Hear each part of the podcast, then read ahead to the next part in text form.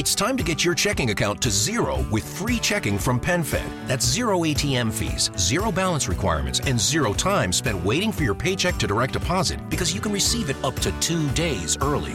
Open your account with just $25 and see how big zero can be. Apply online today at penfed.org slash free checking. Early direct deposit eligibility may vary between pay periods and timing of payer's funding. To receive any advertised product, you must become a member of PenFed, insured by NCUA.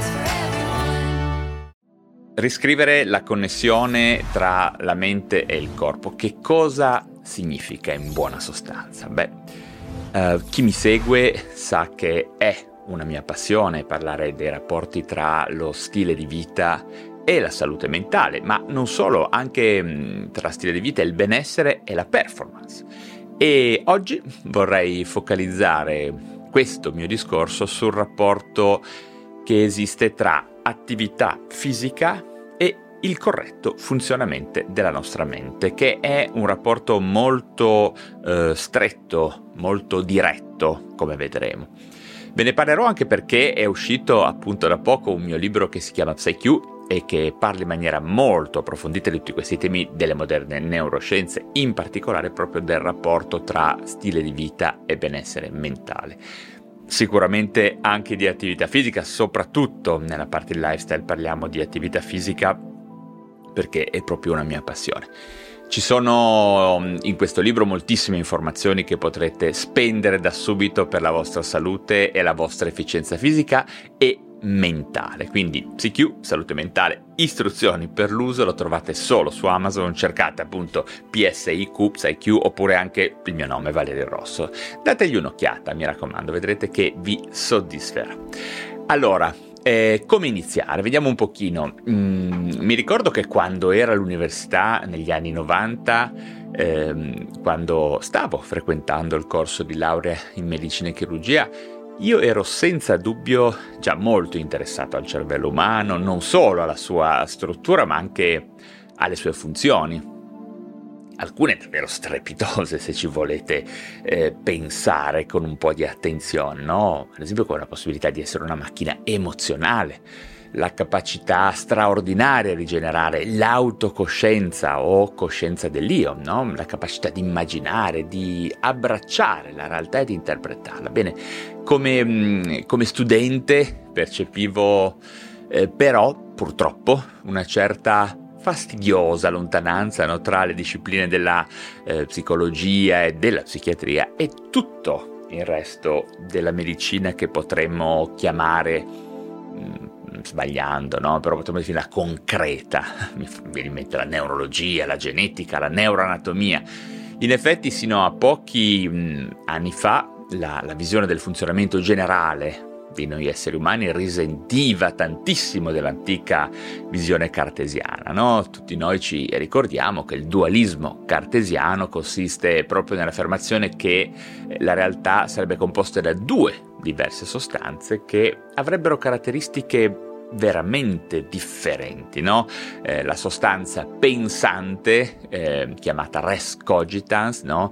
Eh, che è anche assimilabile a tutto ciò eh, che è spirituale, in pratica potremmo dire eh, la nostra mente, la nostra psiche, e poi abbiamo la res extensa, cioè tutto il resto, diciamo il corpo, la parte grezza, come avrebbe detto Yoda eh, in Star Wars. E, mm, probabilmente tutti sapete che il dualismo cartesiano è stato molto criticato da diversi autori moderni, tra cui eh, il famosissimo Antonio Damasio, che nel suo libro L'errore di Cartesio critica proprio sul piano epistemologico la divisione ehm, forzata no? tra corpo e mente. Infatti Damasio capovolge letteralmente il, il cogito cartesiano e dimostra che la coscienza di sé emerge in realtà dalla coscienza che si ha eh, del proprio corpo, potremmo dire. Di conseguenza noi siamo e quindi pensiamo, no? Mm, ovvero il, pes- il, pensiero è ehm, quindi causato e connesso alla struttura organica e all'attività della biologia del nostro corpo. Ormai sappiamo che la mente umana non solo è strettamente legata ai tessuti biologici del sistema nervoso centrale, ma è anche in continua interazione con il corpo che è condizionato sia dall'ambiente fisico che eh, da quello sociale. Pensate alle moderne teorie del microbiota, no? del secondo cervello intestinale, alla, alla, teoria polivagale. Tutto ci dice che quello che mh, implicitamente o meno ci insegnavano la maggior parte dei professori universitari negli anni 90 non era poi eh, così corretto secondo prospettive, chiamiamole, più moderne, più contemporanee. E pensate che eravamo negli anni 90 e non nell'Ottocento. Eh, pensate all'epigenetica moderna che ci dice chiaramente che non è tutto scritto nel nostro DNA e che le cose possono essere eh, cambiate, possono essere sempre cambiate dal modo in cui viviamo, in cui mm, realizziamo le nostre vite. Bene, in ogni caso questa suddivisione, chiamiamola compartimenti stagni tra cervello e le funzioni che emergono dal cervello, dalle sue funzioni, no? eh, tra i tessuti nervosi, potremmo dire, e la mente, eh, riguarda ancora pesantemente sia la prevenzione che la cura delle malattie mentali. Infatti abbiamo ancora il concetto antico di curare la mente con la mente e il corpo con, con il corpo, no? E, mm, per così dire. Forse abbiamo fatto un'eccezione con gli psicofarmaci eh, per un bel po' di anni, ma abbiamo tenuto come target alla fine sempre il cervello, no? eh, il tessuto nervoso, il cervello chiamiamolo fisico. Gli psichiatri e gli psicologi sono ossessionati con il cervello, dal cervello potremmo dire, ma le cose mh, mm, sono molto diverse, non stanno, quindi sono più complesse. Adesso sappiamo che agire sul corpo, su tutto il corpo, su tutta la materia fisica che compone il nostro essere, è forse la strada più breve ed efficiente per riparare anche la mente e le sue funzioni. Ma dopo questa introduzione mh, mm, eh, provo ad andare un pochino più direttamente al tema di questo contenuto eh, insieme a voi, no? mente, emozioni, attività fisica. Eh, è interessante che se avessi parlato di tutto questo all'epoca in cui iniziai a studiare psichiatria in specialità a Genova avrei sicuramente scatenato l'ilarità forse l'ira anche, le critiche, la denigrazione dei miei professori. Beh, in realtà molte cose sono cambiate da allora, ma davvero molte. Pensate che nel 2000 si parlava, non so per fare un esempio, della droga chetamina, no? dell'ondata di chetamina che stava rovinando la mente delle nuove generazioni che partecipavano ai rave, a questo genere di culture. Beh, pensate che adesso usiamo la chetamina per curare la depressione addirittura resistente e per attenuare il rischio di suicidio nei pazienti. Fate voi, no? Come vedete le cose cambiano, cambiano spesso molto drasticamente, molto radicalmente, alle volte anche molto velocemente, perché stiamo parlando neanche di vent'anni fa. Ma torniamo nuovamente a noi, attività fisica e eh, salute mentale. Allora, tutti noi sappiamo a livello intuitivo che l'esercizio fisico ci fa stare meglio, no? Ma la maggior parte di noi in realtà non sa bene il perché, in che modo questo accade e soprattutto sottovaluta quanta parte di eh, questo benessere eh, poi riguardi la nostra mente, quanto influenzi positivamente la nostra mente. Io spesso dico mh, mm, ai miei pazienti che fare esercizio fisico è il metodo migliore per costruire nuove connessioni all'interno del cervello e per cambiare la nostra mente. Eh, nel mondo di oggi, eh, guidato dalla tecnologia, dagli smartphone, dai schermi al plasma, è, è facile dimenticare che siamo animali progettati dalla natura per muoverci, perché abbiamo ingegnerizzato, potremmo dire, il movimento come parte imprescindibile della nostra vita e della nostra esistenza. No? Ironia della sorte, la capacità eh, umana di sognare, pianificare e, e, creare poi questa società che ci protegge senza dubbio da molti problemi insiti nel lato selvaggio e spietato mh, mm, della natura, no? che esiste, che è presente, eh, però allo stesso tempo ehm, tutta questa capacità ci allontana, ci sta allontanando sempre di più dal nostro imperativo biologico di, di muoverci, di fare esercizio che è radicato nelle aree più profonde del nostro cervello. No? Nell'ultimo mezzo milione di anni, quando ci siamo adattati a un eh, ambiente mm, che, che, che cambiavano, che è sempre stato in continua evoluzione, il nostro cervello pensante si è purtroppo lentamente distaccato dalla necessità mh, mm, di affinare le capacità motorie, le nostre skills eh, psicomotorie, che restano mm, Page architects and engineers think what's possible and deliver big, bold, future ready design solutions in DC and beyond. The sky's the limit with Page. Imagine inspiring workplaces people want to return to, learning environments that attract world class students and faculty, environmentally responsible from the inside out, health centers designed to make care and lives better, research centers that speed innovation from lab to life. Now you're thinking Page, where big, bold design solutions are made possible. Explore our DC portfolio at pagethink.com. però come parte fondante della nostra natura umana, direi eh, di quella che potremmo definire la nostra natura animale. Eh, ed è certamente interessante immaginare eh, i nostri antenati cacciatori, raccoglitori, no? come esseri animaleschi che si affidavano principalmente alla eh, prestanza fisica no? per ottenere risorse dall'ambiente, ma poi per sopravvivere nel lungo periodo, no? a lungo termine, dovevano usare la loro intelligenza no? per trovare poi metodi, per esempio, per conservare il cibo, per costruire ripari, per organizzarsi in comunità.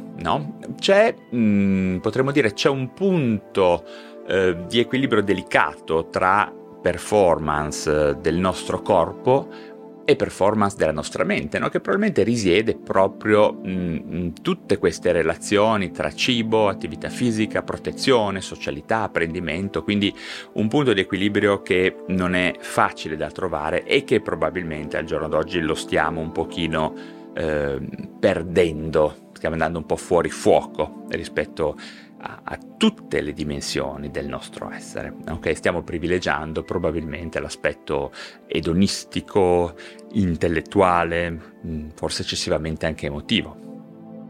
Eh, infatti noi, noi, al momento non cacciamo e non raccogliamo più e questo è un problema, potremmo dire. Il carattere mh, mm, fortemente sedentario della vita moderna è un'alterazione profonda della nostra natura e rappresenta una delle maggiori minacce alla nostra sopravvivenza come specie, ok? Ricordiamoci che a mettere a rischio l'umanità non c'è eh, solo il, eh, certamente il problematico e il gravissimo, il pericoloso cambiamento climatico, ma anche numerose questioni di salute fisica e mentale che sono connesse all'ambiente, allo stile di vita che ci stiamo costruendo, no? quello che condividiamo, ehm, che la maggior parte di noi condividono, no? le prove di questa tesi che beh, magari può sembrare un pochino catastrofica, eh, sono però realmente ovunque. Sappiamo che il 65% degli adulti dei paesi sviluppati è in sovrappeso o obeso e il 10% della popolazione ha una qualche forma ehm, di diabete. Eh, ci stiamo spostando tutti un pochino verso il diabete tipo 2, che è una malattia prevenibile e eh, rovinosa che deriva direttamente dall'inattività e dalla cattiva alimentazione, non c'è molto da aggiungere, è una malattia di questo periodo, del nostro stile di vita. Una volta le sindromi metaboliche erano un'afflizione quasi esclusivamente della mezz'età o dell'età avanzata, ma adesso stanno diventando effettivamente un'epidemia anche tra i bambini. Guardatevi attorno, eh, andate per strada, andate, guardate i bambini che, che ci sono eh, nel mondo attorno a noi sono ipernutriti, eh, si muovono a difficoltà, sono sovrappeso. Eh, abbiamo poi anche una cultura che stranamente mh, sta ponendo in protezione l'idea che ci siano appunto, ma giustamente, ma sappiamo tutti che non vanno ehm, stigmatizzati ehm, gli aspetti della figura, no? eh, della dimensione corporea, eccetera, però non possiamo neanche dire che essere sovrappeso non sia una patologia e soprattutto è una patologia anche di natura mentale, di natura socioambientale, di interazione fra la nostra mente e l'ambiente, prima ancora che un problema metabolico. No? Una cosa è sicura, ci stiamo letteralmente uccidendo ed è un problema che riguarda tutto il mondo sviluppato, ormai non è solo un problema degli Stati Uniti come pensavamo un tempo, adesso riguarda ognuno di noi, ogni, ogni paese, chiamiamolo sviluppato. Ciò che è ancora più preoccupante è che praticamente nessuno riconosce ehm, che l'attività e le sindrome metaboliche stanno uccidendo anche i nostri cervelli. Questo è quello che eh, ci tengo a dirvi anche oggi, no? facendoli diventare più fragili, meno performanti e maggiormente a rischio di disagio mentale. Qualsiasi cosa se ne dica, vediamo che la nostra cultura tratta ancora la mente e il corpo come se fossero entità separate. E io voglio veramente cercare di far ricollegare le due cose nelle persone che mi seguono, che ascoltano questi contenuti e che probabilmente hanno anche stima eh, e mi giudicano attendibile nelle mie opinioni. Vi confesso che la connessione mente-corpo eh, mi affascina da molti anni, eh, la studio molti anni, è diventata parte integrante della mia routine di approfondimento e di formazione. Eh, la mia esperienza di lavoro con i pazienti psichiatrici più complicati, non solo i più semplici, ma anche quelli più complicati, mi ha spinto a indagare molto a fondo i modi in cui il trattamento del corpo può trasformare la mente, può attenuare i sintomi eh, anche gravi di, di, molte patologie e questo è stato un viaggio culturale e clinico davvero appassionante. Credo che sia giunto anche un po' il momento di trasmettere questo mio entusiasmo, questo mio messaggio al pubblico, no? mediante i concetti della lifestyle psychiatry. Eh, la psichiatria dello stile di vita è una disciplina giovane e antica allo stesso tempo. Giovane eh, perché sono pochi decenni che i neuroscienziati si dedicano alla ricerca di base necessaria per validare questi principi, no? i cinque pilastri del lifestyle, eh, attività fisica, alimentazione, sonno, eh, depotenziamento delle dipendenze e gestione dello stress. No? E, è necessario fare questa ricerca perché dobbiamo essere sicuri che se ehm, suggeriamo delle modifiche strategiche di lifestyle alle persone siano eh, motivate e sostenute da evidenze di primo livello. No? Mm, ma quello che hanno scoperto eh, solo negli ultimi dieci anni, no? eh, potremmo dire che dipinge un quadro veramente avvincente e ancora più eh, straordinariamente complesso della relazione biologica che c'è tra il corpo, il cervello e la mente. Quindi ehm, ogni nuovo studio, ogni nuova ricerca è eh, sempre una sorpresa e aggiunge un pezzo sempre più interessante. E lifestyle, lifestyle psychiatry, lifestyle medicine, stile di vita e salute, benessere, performance sono però anche discipline antiche perché trovano fondamento nelle teorie filosofiche dell'antica Grecia, nella metafisica addirittura di molte culture del passato in cui la connessione mente-corpo era mh, davvero tenuta maggiormente in considerazione.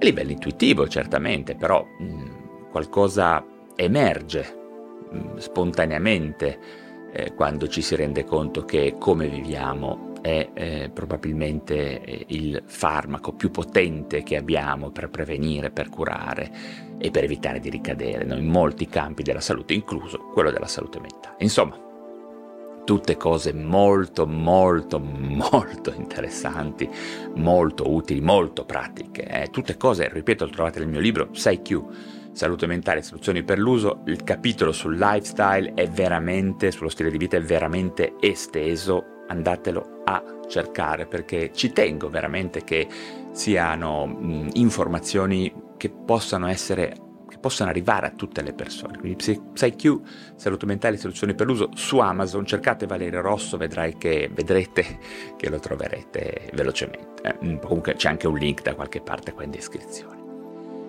Bene, ma arriviamo un po' al punto pratico. Che cosa accade quando noi facciamo attività fisica, no? Che cosa cambia nel corpo che poi riesce anche a cambiare la mente, no? Le funzioni cognitive, anche il modo in cui sentiamo la nostra parte emotiva. Bene, il discorso è molto esteso.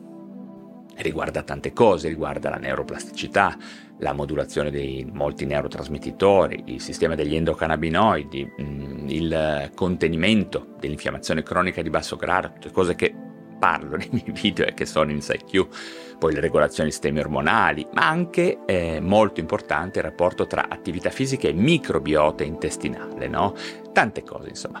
Partiamo mh, mm, dalla neuroplasticità, che è il meccanismo mh, mm, alla base della versatilità del nostro cervello e della capacità che abbiamo mm, di imparare e di modificare i nostri comportamenti tramite l'esperienza, no? tramite il vissuto, tramite quello che facciamo nel corso della vita. No? Nel nostro cervello ci sono numerosi fattori eh, trofici, si chiamano, no? eh, sostanze chimiche che permettono al tessuto nervoso di mantenersi in buona salute, in alcuni casi di ripararsi e soprattutto di attuare nuove connessioni, di riconnettersi, di riscrivere eh, i, i collegamenti che sono all'interno delle varie aree del cervello durante il processo dell'apprendimento. No? Il più conosciuto di questi fattori trofici è probabilmente il BDNF, l'avrete già sentito, c'entra con la nostra grande Rita Levi Montalcini.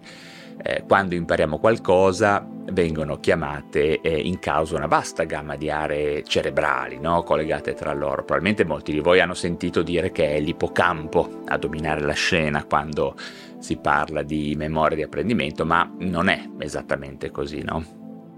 Eh, ad esempio l'ippocampo non fa molto senza la supervisione diretta della corteccia prefrontale e in generale la corteccia prefrontale organizza l'attività sia mentale che fisica, no? ricevendo input e impartendo istruzioni attraverso quella che è eh, la rete di connessioni più estesa del cervello. Possiamo dire che da un certo punto di vista la corteccia prefrontale è eh, il capo, il boss l'ippocampo è un po' come il cartografo, diciamo, no? eh, che riceve nuovi input dalla memoria di lavoro, incrocia le informazioni con i ricordi no? esistenti, eh, anche a scopo di confronto e per formare nu- nuove associazioni, poi riferisce nuovamente al capo, no? alla corteccia. In realtà eh, i neuroscienziati ritengono che un ricordo, un'emozione una capacità motoria o cognitiva sia in realtà costituita da un insieme mh, di frammenti di informazioni disperse un po' ovunque nel cervello, no? quindi qualcosa di molto complicato, potremmo dire di complesso. Eh, certamente l'ippocampo funge da stazione di eh, smistamento, ricevendo i frammenti no? dalla corteccia e poi da altre aree a seconda delle funzioni in gioco, per poi raggrupparli e eh, rispedirli nuovamente in alto come mappa di un nuovo modello unico di connessione. No? Ma quale ruolo ha l'attività fisica, no? ad esempio, in tutto questo grande casino. Bene, abbiamo numerosi esperimenti che ci dicono che il movimento volontario, eh, ricordatevi, quindi il movimento che deriva da un'azione mh, volitiva, di volontà diretta, aumenta la concentrazione nell'ippocampo del BDNF. Abbiamo misurazioni dirette molto precise di questo fenomeno negli animali da esperimento e misurazioni indirette molto convincenti anche nell'uomo. E questo è un eh, dato molto importante a supporto eh, che l'attività fisica eh, migliori le funzioni cognitive. No? Il BDNF migliora la sopravvivenza dei neuroni, la loro riparazione, eh, la loro capacità di generare anche nuove connessioni, no? di riconnettere eh, in maniera nuova alcune aree. E questo accade molto importante, abbiamo scoperto che accade ad ogni età. Inoltre il BDNF non è da solo in questo lavoro, ehm, i, sappiamo che questo fattore trofico, il BDNF, si raccoglie in riserve no, vicino alle, alle, sinapsi e si scatena, diciamo così, quando il sangue eh, aumenta eh, la, la, sua pressione, scorre e pompa no, nel nostro corpo come quando facciamo attività fisica. Eh. In questo processo una serie di ormoni poi dell'organismo entrano in gioco, in azione per aiutarlo, il che ci porta a un nuovo elenco di sigle un pochino strane, no? IGF-1, fattore di crescita insulino simile, il VEGF, fattore di crescita endoteliale vascolare e anche um, FGF2, fattore di crescita dei fibroblasti. Bene, durante l'esercizio fisico eh, a vari livelli, questi fattori attraversano la barriera ematoencefalica, che sono appunto fattori prodotti da varie parti del corpo, entrano nel, nel dominio del cervello e una volta all'interno del, del tessuto nervoso, questi fattori lavorano insieme al BDNF per mettere in moto il meccanismo molecolare dell'apprendimento, no? della riconnessione del nostro cervello, potremmo dire. Ma dopo questa mh, mm, prima parte passiamo alla neuromodulazione, quindi eh, alla modulazione dei vari fattori eh, neurobiochimici del cervello, no? eh, serotonina, dopamina, noradrenalina, eh, GABA, eh, glutamato, eccetera. Tutti fattori che l'esercizio fisico è in grado di, eh, di modulare in maniera molto eh, importante. No? Ormai sappiamo che squilibri di serotonina, dopamina, glutamato, GABA, noradrenalina, eccetera, eccetera, eccetera, vengono spesso evidenziati eh, nel sistema nervoso centrale che, ehm, che eh, abbiamo in persone che soffrono no, di molto psicopatologie, l'ansia, la depressione, la DHD, il disturbo bipolare, la schizofrenia certamente, no? Ormai abbiamo numerosissime ricerche che ci dicono come l'esercizio fisico possa eh, modulare i livelli, rimodulare, eh, aument- modificare in meglio, in maniera più naturale, i rapporti che ci sono fra questi neurotrasmettitori nel cervello, agendo in maniera eh, complementare e potenziando alcuni farmaci, ad esempio, il lavoro di molte forme di terapia come la psicoterapia e la riabilitazione. Quindi l'attività fisica si inserisce mh, come potenziatore, come leva che moltiplica quello che viene fatto in altri campi. No? Abbiamo studi che indicano addirittura come in alcuni disturbi d'ansia in realtà l'esercizio fisico da solo sia superiore in efficacia ad alcune psicoterapie, no? Eh, ma non solo, sappiamo da alcuni anni che eh, abbiamo anche un'altra entità neurobiochimica che si chiama mTOR, una proteina chinasi che eh, fosforila serina e treonina, che è in grado di controllare la crescita e il metabolismo cellulare e inoltre gioca un ruolo mh, fondamentale nello sviluppo e nell'invecchiamento cellulare. La sua presenza a livello eh, del tessuto nervoso, del tessuto cerebrale, è, è stata associata all'apprendimento, alla memoria e anche ad effetti antidepressivi e di regolazione dell'umore, no? E inoltre alcune anomalie che sono associate alla segnalazione di al signaling si chiamano di mTOR sono state riscontrate poi numerose condizioni neurologiche ma anche diverse psicopatologie. Bene ormai è chiaro che l'attività fisica essendo in grado di attivare anche eh, la concentrazione e il rilascio di mTOR nelle aree cerebrali che si occupano di apprendimento e di comportamento, ehm, di comportamenti di emotività, può quindi migliorare anche da questo angolo la salute mentale riducendo gli effetti di stress, ansia e depressione. Quindi un altro, um, un altro meccanismo eh, centrale neurobiochimico su cui agisce l'attività fisica, mTOR. Poi, eh, per aggiungere ancora carne al fuoco, sappiamo che anche i mitocondri giocano un ruolo fondamentale nella gestione e nella regolazione delle connessioni sinaptiche nei circuiti neuronali presenti all'interno del cervello, no? Ci sono recenti teorie sulla depressione e sui disturbi dell'umore che suggeriscono come l'efficienza della funzione eh, dei mitocondri correli direttamente alla neuroplasticità cerebrale e alla neurogenesi anche, no? Il miglioramento eh, di tutto il network mitocondriale cerebrale proprio tramite l'attività fisica potrebbe eh, quindi essere preso in considerazione come ulteriore nuovo co-trattamento, nuovo angolo di terapia no? per la, disturbi affettivi, depressione, disturbi legati all'umore, no? anche disturbo bipolare. Ovviamente, lo ripeto sempre, in aggiunta e non in sostituzione ai trattamenti chiamiamoli classici, quindi psicofarmaci, psicoterapia riabilitazione. Infine, secondo diversi studi, è stato dimostrato anche un legame netto tra sistema endocannabinoide, per restare, dico infine rispetto alle, questioni neurobiochimiche, no? mm, il legame che c'è tra sistema endocannabinoide e l'attività muscolare, in particolare quella anaerobica. Infatti l'esercizio fisico mh, mm, modifica l'espressione genica dei recettori dei cannabinoidi e degli enzimi coinvolti nella biosintesi e nella degradazione degli endocannabinoidi. Quindi tutti questi sistemi sono influenzati dall'attività fisica. Poi passiamo al rapporto che c'è tra attività fisica e assi ormonali, Beh, quindi cercherò di accelerare un po' perché sennò poi diventa troppo lungo il video. Qui comunque l'orizzonte si allarga ancora di più. Abbiamo tantissime cose di cui parlare, no? il potenziamento della funzione del testosterone, del GH, dell'asse ipotalamo-ipofisi surrene, soprattutto no? che è responsabile delle risposte adattative allo stress fisico e psicologico ed è qui che numerosi studi hanno dimostrato come persone che soffrono di ansia e depressione possono avere disfunzioni di quest'asse, no? solitamente dovute a un'iperattività nella risposta di, dell'asse stesso, no? ipotalamo ipofisi surrene. In questi casi l'attività, di, ehm, l'attività fisica eh, risulta essere in grado di attenuare la risposta allo stress cronico e quindi diciamo alla fine livelli di cortisolo e di altri ormoni dello stress.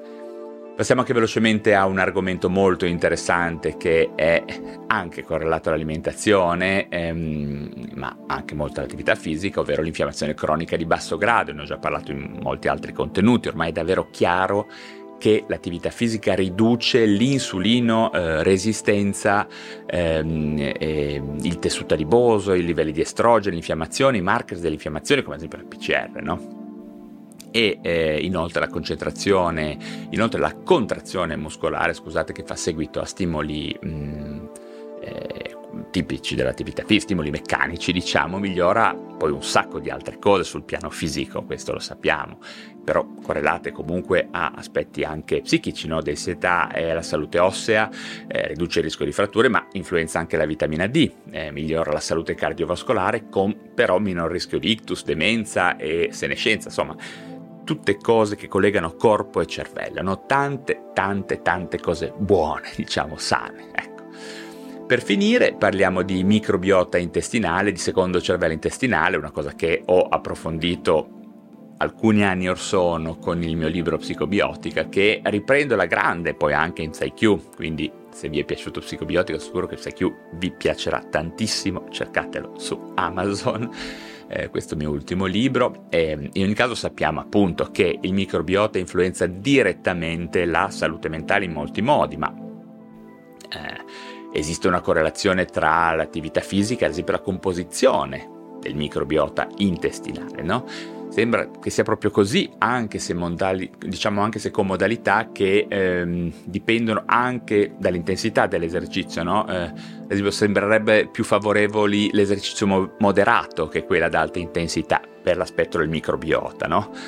in ogni caso, l'attività fisica, quando viene ben calibrata, se è compatibile, no? eh, si potrebbe affiancare benissimo potenziando le abitudini alimentari no? corrette contrib- e l'integrazione anche si può utilizzare no? per contribuire a portare il microbiota verso una configurazione ehm, maggiormente protettiva no? contro comuni malattie che si riscontrano, incluse anche alcune psicopatologie. Nel caso del microbiota, infatti, sembra eh, così come per tutti gli ecosistemi naturali conosciuti che eh, la mh, la configurazione più sana dipenda dalla possibilità di essere maggiormente biodiverso, no? da una maggiore biodiversità dei microorganismi e, ehm, e, questa biodiversità correla con una maggiore resistenza, una maggiore capacità di adattamento a fonti di eventi stressanti, acuti o cronici, no? eh, anche di tipo chiamiamolo chimico, fisico, no? banalmente un esempio è la capacità del microbiota intestinale di reagire di ritornare in equilibrio dopo un trattamento antibiotico, no? che solitamente abbatte gli indici di biodiversità del, dei batteri intestinali. Bene. Eh, dalle prime indagini disponibili sembrerebbe che la biodiversità intestinale eh, correli positivamente con l'esercizio fisico e, neg- e negativamente assolutamente con uno stile di vita sedentario. Quindi un altro elemento a favore del rapporto fra eh, mente, corpo, esercizio fisico e psiche e cervello. Inoltre la salute e la crescita dei, um, eh, dei microorganismi intestinali è realmente eh, eh, proprio favorita dall'attività fisica, cioè non c'è solo la biodiversità, si stimola proprio miglior, un miglior trofismo di questo, chiamiamolo, tessuto nel tessuto. Quindi parliamo non solo di dieta e di integrazione, ma anche di attività fisica, anche quando parliamo di microbiota e eh, microbioma. Direi nuovamente tutto molto interessante. Bene, veramente tante di cose. E, ehm, come vedete, però, la nostra salute mentale realmente è scientificamente correlata a dei buoni livelli di attività fisica. E questa parte di lifestyle psychiatry, di stile di vita e salute mentale, molto importante, no? Ed è a questo punto che le persone mi chiedono, ma che tipo di attività fisica bisogna fare per migliorare la salute mentale? Allora, ovviamente la risposta è molto complessa e sarà diversa per ogni persona, anche in relazione alla compatibilità con l'attività fisica per il suo stato di salute, per la sua configurazione biopsicosociale, chiamiamola. Diciamo che la risposta super semplice è questa eh, direi che la migliore attività è una combinazione di attività aerobica, di potenziamento e di motricità complessa, quella che si chiama Complex Motor Skills e poi mh, mm, adesso vi, vi, vi spiego che cos'è. Ognuna di queste eh, comunque differenti attività fisiche contribuisce ad approcciare da angoli diversi no? il miglioramento delle funzioni cerebrali, mentali e poi del corpo, di tutto il corpo in realtà. L'esercizio aerobico migliora ad esempio BDNF e alcuni neurotrasmettitori, il potenziamento muscolare favorisce molti assi ormonali e anche il sistema appunto gli endocannabinoidi.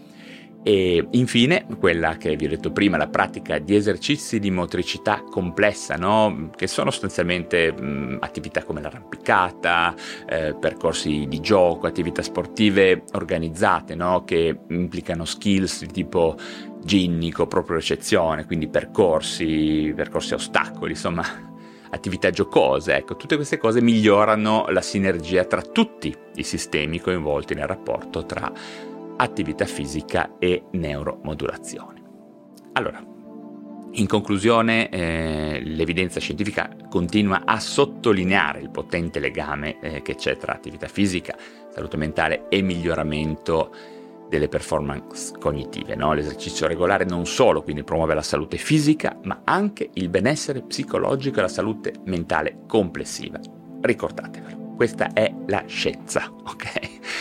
E, ehm, inoltre la sinergia la collaborazione no, tra attività fisica e salute mentale si manifesta in tanti modi, no? la plasticità del tessuto nervoso, la neuromodulazione, regolazione dei neuromediatori, lascio di endorfine, miglioramento degli assi ormonali, tutte funzioni che promuovono un buon umore, eh, risposta allo stress, eh, migliore resistenza allo stress, al trauma, all'aumento del flusso sanguigno, anche banalmente al cervello, no? che eh, favorisce attività neurale, mm, plasticità cerebrale, diminuisce il rischio di demenza e cose di questo genere. Quindi partecipare a un programma di allenamento strutturato no? che integri diverse forme di esercizio fisico, strategicamente ovviamente studiate per voi. Eh?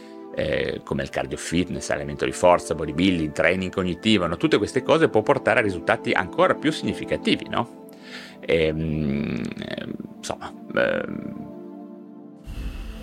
abbiamo anche poi miglioramenti a livello dell'attenzione, la concentrazione, la capacità di problem solving, potenziando no, eh, in questa maniera tutte le attività cognitive. Insomma, eh,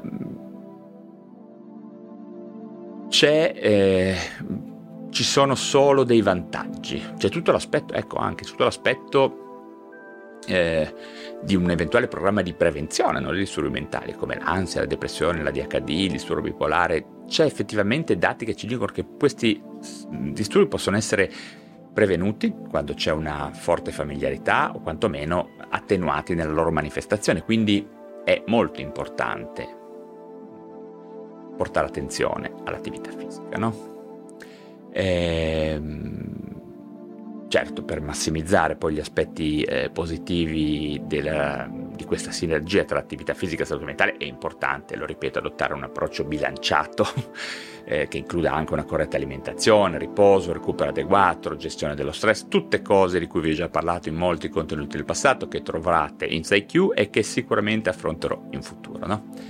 Inoltre, mi lasciatemi anche dire che è sempre consigliabile consultare un professionista della salute, mm, un medico, eh, o un trainer, diciamo, qualificato per sviluppare un programma personalizzato che sia in accordo alle esigenze individuali, no? sia di benessere mentale che di performance e anche di compatibilità, come dicevo prima, con lo stato di salute.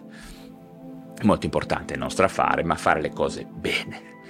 E per concludere questa lunghissima discussione assieme, lunga perché poi a me interessano, piacciono queste cose voglio comunicarvele, ehm, vediamo che eh, l'integrazione dell'attività fisica no, nella nostra vita quotidiana non solo, lo ripeto, migliorerà la nostra forma fisica, ma promuoverà anche il benessere mentale. Eh?